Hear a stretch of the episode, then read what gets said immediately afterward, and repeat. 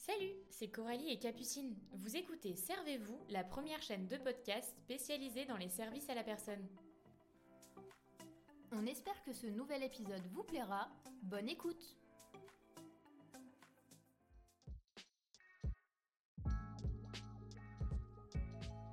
Hello à tous, c'est Coralie et aujourd'hui on se retrouve pour discuter CESU et plus précisément pour parler des démarches à accomplir si vous souhaitez être employé par l'intermédiaire du CESU. Donc déjà, qu'est-ce que le CESU Je pense qu'on peut peut-être commencer euh, par définir euh, le terme. Pour que ce soit plus clair pour vous, on va prendre directement la définition qui est présente sur le site cesu.ursaf.fr. Le CESU est une offre simplifiée pour déclarer facilement la rémunération de votre salarié à domicile pour des activités de service à la personne. Le CESU, c'est donc un acronyme pour raccourcir le terme chèque emploi service. Pour la petite histoire, il est rentré en vigueur depuis le 1er décembre 1994. Je fais une brève aparté concernant la garde d'enfants à domicile, donc hors babysitting. Sachez que s'il y a prise en charge de la CAF ou de la MSA, vous devrez sûrement déclarer les salariés auprès de Page Emploi. Donc peut-être que votre situation et votre cas euh, sont un petit peu différents de ce que je vais expliquer par la suite, mais vous pouvez toujours écouter la suite de cet épisode. Le CESU, il peut s'utiliser de manière régulière ou ponctuelle, et que ce soit pour un emploi à temps partiel ou pour un emploi à temps complet.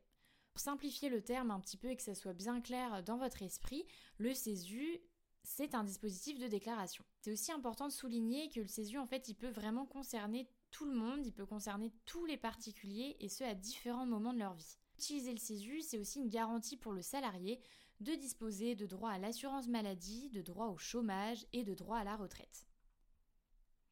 Donc maintenant que les bases elles sont posées, je vais un petit peu plus rentrer dans le vif du sujet et vous expliquer les différentes démarches à suivre si vous souhaitez avoir recours au CESU. Si vous travaillez dans le secteur des services à la personne et que vous souhaitez être rémunéré par l'intermédiaire du CESU déclaratif, vous devez être identifié auprès de l'URSSAF. Cette inscription, est obligatoire et elle vous permettra de cotiser auprès des différentes caisses.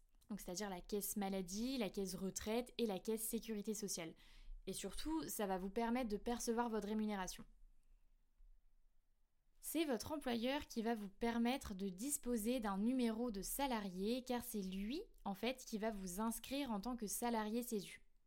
Donc pour lui permettre de faire cette opération, vous devrez lui communiquer plusieurs informations donc que je vais vous lister. Vous allez devoir lui communiquer votre nom, votre prénom, votre date de naissance, votre adresse postale, votre ville ainsi que votre numéro de sécurité sociale. Donc voilà, jusque-là, c'est des informations que vous avez à portée de main et c'est surtout des données qu'on a l'habitude de transmettre dans le cadre de la rédaction d'un contrat de travail, etc. Une fois que ça c'est fait, vous allez recevoir en fait un numéro de salarié CESU que vous pourrez communiquer aux autres employeurs éventuels chez qui vous serez amené à travailler dans le futur. Ce numéro de salarié CESU, il va être assez important pour vous parce qu'en fait, il sera présent sur tous les documents émis par le Centre national du CESU et en fait, vous allez le retrouver fréquemment, notamment sur vos bulletins de salaire.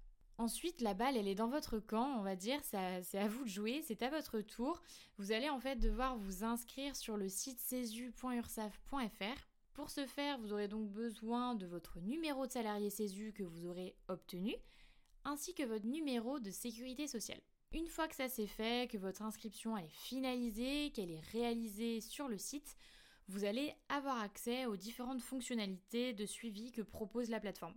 Donc je précise juste en parlant du coup de suivi euh, qu'un contrat de travail doit être mis en place pour toutes les prestations de services à domicile qui dépassent 8 heures hebdomadaires, donc 8 heures par semaine, et 4 semaines consécutives dans l'année. Donc voilà, c'est une petite précision, mais qui peut avoir son importance, et euh, je trouve ça euh, pertinent que vous l'ayez bien en tête. Pour anticiper les éventuelles questions, je me suis fait une petite liste, je me suis un petit peu posée en fait sur le sujet, afin que vous ayez en fait des petits mémos comme ça, des petites infos que je juge assez utiles si jamais vous êtes amené à utiliser le CESU. Donc première info qui concerne la déclaration de revenus et les impôts. Donc lorsque vous allez devoir remplir votre déclaration de revenus annuelle, sachez que le CESU ne vous enverra aucun document par courrier.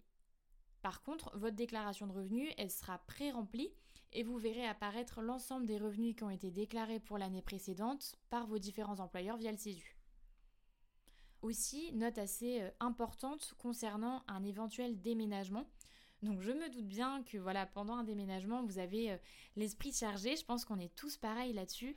Mais c'est vrai que c'est assez important, euh, si vous déménagez, de penser à modifier votre adresse dans votre espace salarié sur le site cesu.ursaf.fr afin de prévenir en fait vos employeurs qui devront eux aussi faire la modification de leur côté. Ça va vous permettre du coup de continuer à bien recevoir vos attestations URSAF chez vous et surtout à régulariser en fait euh, votre situation puisque du coup vos employeurs auront votre bonne et votre nouvelle adresse. Autre point administratif également, qui concerne cette fois la convention collective, sachez qu'en tant que salarié CESU, vous dépendez de la convention collective du particulier employeur. Donc ça fait plusieurs fois dans l'épisode que je vous répète euh, ce site-là, cesu.ursaf.fr, mais euh, c'est assez important du coup que vous l'ayez euh, bien en tête parce que du coup ça vous permet, en passant par cette plateforme, d'accéder à ce document-là et de pouvoir accéder à son contenu et surtout aux différents droits vous apporte. Donc voilà, je pense que de mon côté, euh, j'ai fait le tour, en tout cas que j'ai fait euh, les grandes lignes sur le sujet du CESU.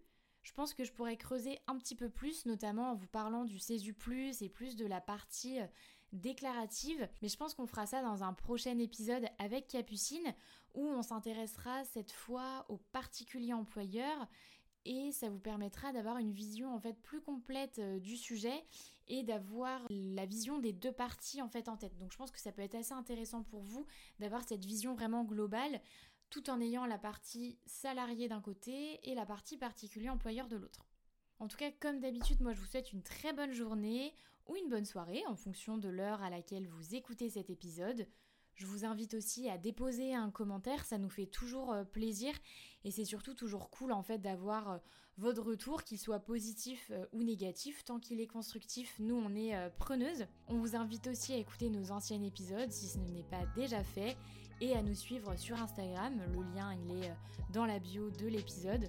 En tout cas, on vous dit à très bientôt et prenez bien soin de vous.